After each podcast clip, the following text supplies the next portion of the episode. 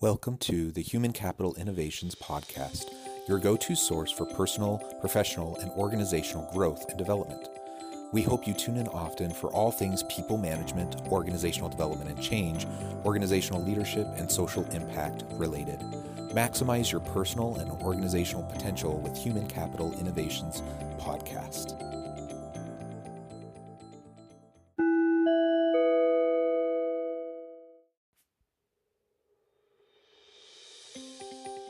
Welcome to the Human Capital Innovations Podcast. In this Forbes feature HCI podcast episode, I explore the recent Forbes video, Megan Rapinoe on fighting for equality on and off the field.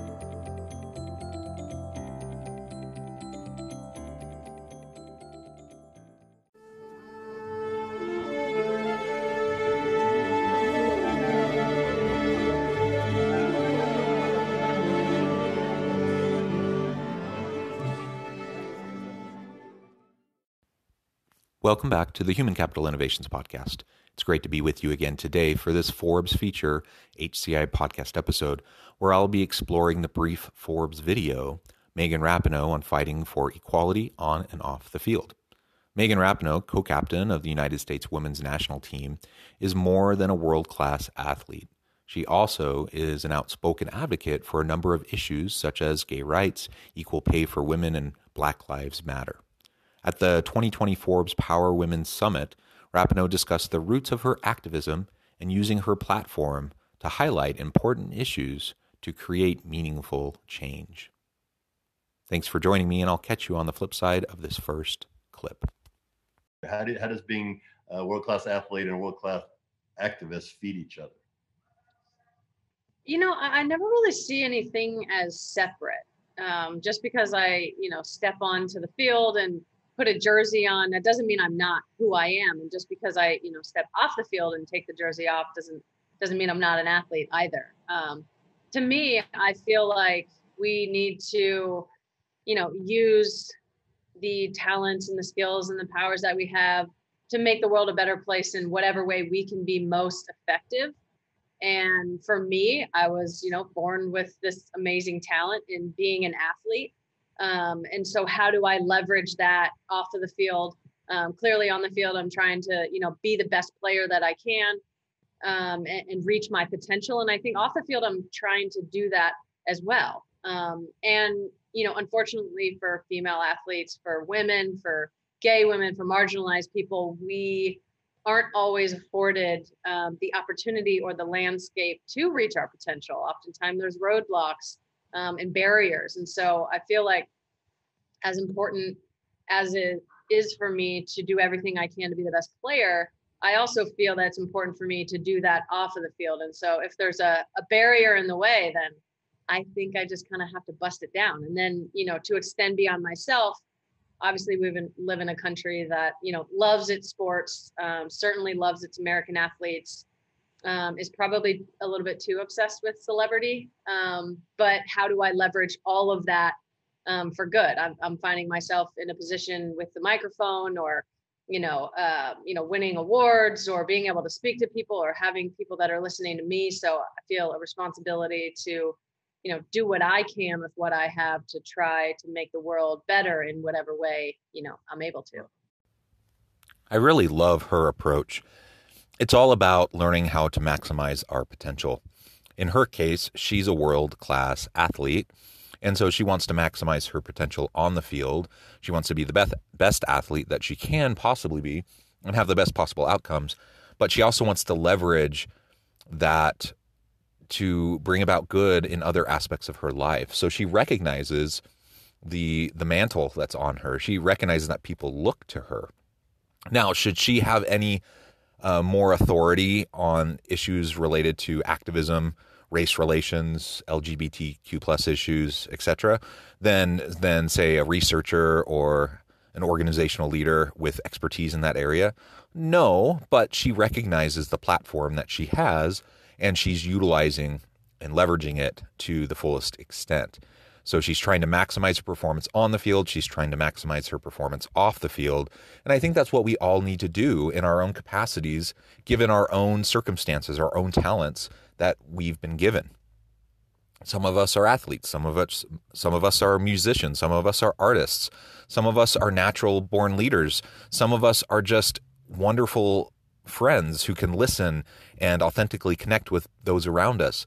We all have our own talents and our own unique abilities, and we need to learn how to best tap into those and leverage them for the benefit of our families, our communities, our organizations, and society as a whole. I think when we think about this from an organizational leadership perspective, it's also important for leaders to help their people uncover that same potential and that the, that kind of capacity. We don't always recognize the potential within us. And so when a, a, a really great leader can see the potential in one of their people and then help them to set goals and help them to develop themselves and to grow into their capacities and capabilities, then they're enhancing not only what their team can accomplish and what the organization can accomplish, but they're making a lasting impact in the life of that individual person. And then the ripple effects will be uh, tremendous because that one individual person will at some point have an opportunity to lead others and can pay it forward, or will have an opportunity to have uh, the public spotlight and to raise awareness on an issue, or to raise fa- children and have a family, or to be a good friend. Like there's so many different ways that we can make a difference, and it all starts with recognizing that potential. And as leaders, we can help others see that potential within themselves, even when they don't recognize it within themselves.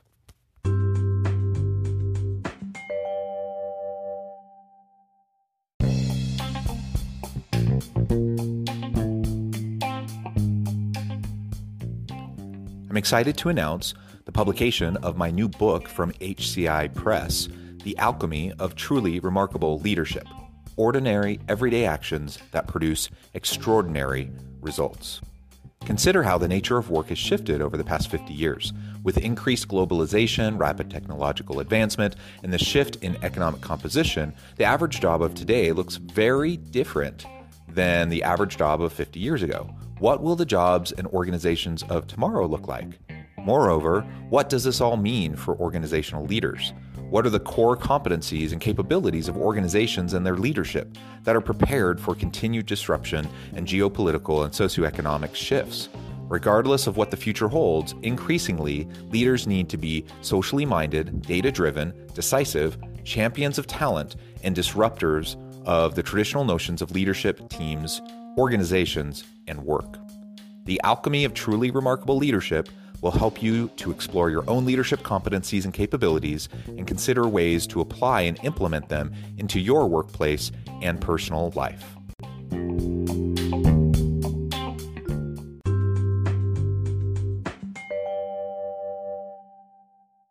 Also loves a winner, and you, you guys have been as successful as any any team and kind of in American consciousness over the last decade or so. So I think that probably feeds a lot of it too. Uh, where did this activism drive come from? I mean, you know, in in, in reading your book, which is great, uh, you know, your kind of your upbringing, you know, in Redding, California, doesn't really, it wouldn't seem to lead itself naturally to being an activist. Yeah, it's interesting. It, it doesn't really, but I think you know, during the process of writing the book and looking back on it and trying to, you know, unpack how I how I ended up here and why I am the way that I am, you know, from such a young age, my parents um, my mom specifically made it very clear to my twin sister Rachel and I that just because you're popular or you're good at sports or whatever, like that doesn't that doesn't really mean anything. Like you need to be a good person. There's something more than, you know, just being good at sports or being popular or being that kid in school. Why don't you use that for something good? And actually it's your responsibility to do that. So I think those sort of early seeds you know, albeit without the language or the word activist or any of that. We didn't really think about it like that or talk about it like that. I think those those seeds were planted early. And then just, you know, growing up, being able to mature on the women's national team around, you know, 24, 25 other elite women, um, you know, coming out as gay, understanding and trying to understand the world better. Um, and I guess just sort of getting some real life lessons in you know, pay equity discrimination, um, you know, gender equality. It's like even for, you know lgbtq plus people like we've been able to marry each other for five years in this country you know we we're going on six years. Like that's that's nothing. We still have a long way to go. And so i think the more i learn the more i see and understand it's really all connected all of these injustices or um, you know inequities and discriminations are sort of all connected. And so how do we leverage you know the individual fights that we're all fighting for the sort of greater good of all of us i really appreciate her sharing some of her own personal story and the background behind uh, really how she came to be where she was at as a professional and as an activist. We all come from a unique background. We all have a particular family context uh, with norms and values and ways we are socialized. Uh, that's typical for every single one of us. And the question is, how does that then inform the direction we take later on in life? And she shares the example of lessons learned from her family and particularly from her mother with regards to just being kind, treating other people well. It didn't matter how popular you were, it didn't matter how good of an athlete you were. None of that mattered. What matters is that you treat people well, that you treat them with dignity and respect, and that you look out for people, that you fight for people. So that was a, a lesson, even in this its most basic form, that she internalized really early on in her childhood. And then she took that with her later into life when she found that she had a platform and now she could help raise awareness and create a dialogue around some of these important issues where she's an activist.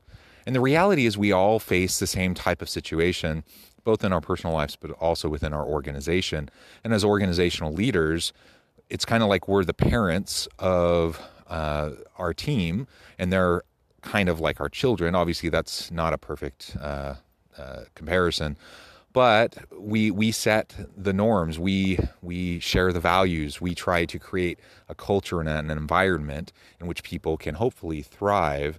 And just like people come from all different walks of life and different backgrounds, uh, different levels of privilege in their background, as well as different levels of disadvantage, when they get to the organization, they also have a different type of career trajectory and path. And some of them may have been very damaged in their career path up to that point. And perhaps being part of our team will be the very first time that they will ever have a, an opportunity to see a more healthy example and be in a really uh, inclusive environment where there's a true sense of belonging and where where you can can support them and fight for them. Uh, I wish every organization were like that, just like I wish every home were like that, but that's not the way it is. Uh, and so, regardless of what your personal origin story is, I think it's important for us all to think back, to reflect upon how we got to where we're at uh, the good, the bad, and the ugly, and then uh, think forward into what would we like to accomplish? How can we move forward in a positive fashion uh, so that we can have the type of impact and the type of outcomes that we're really striving for in our homes, in our communities, in society as a whole, and certainly within our organizations.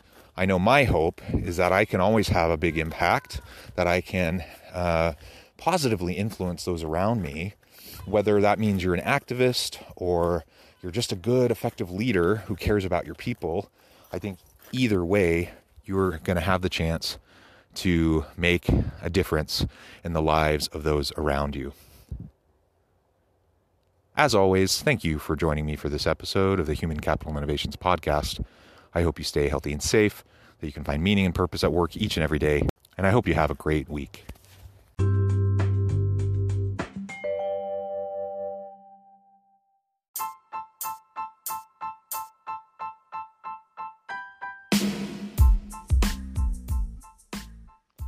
We are excited about the launch of HCI's new magazine, Human Capital Leadership. Human Capital Leadership is a free, interactive e magazine designed to help individuals, leaders, and organizations find innovative approaches to maximize their human capital potential.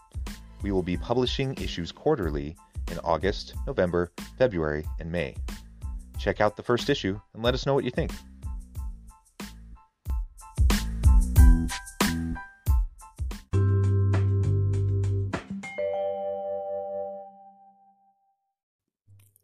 Thanks again for joining us for this episode of the Human Capital Innovations Podcast. I hope you stay healthy and safe and that you have a great week.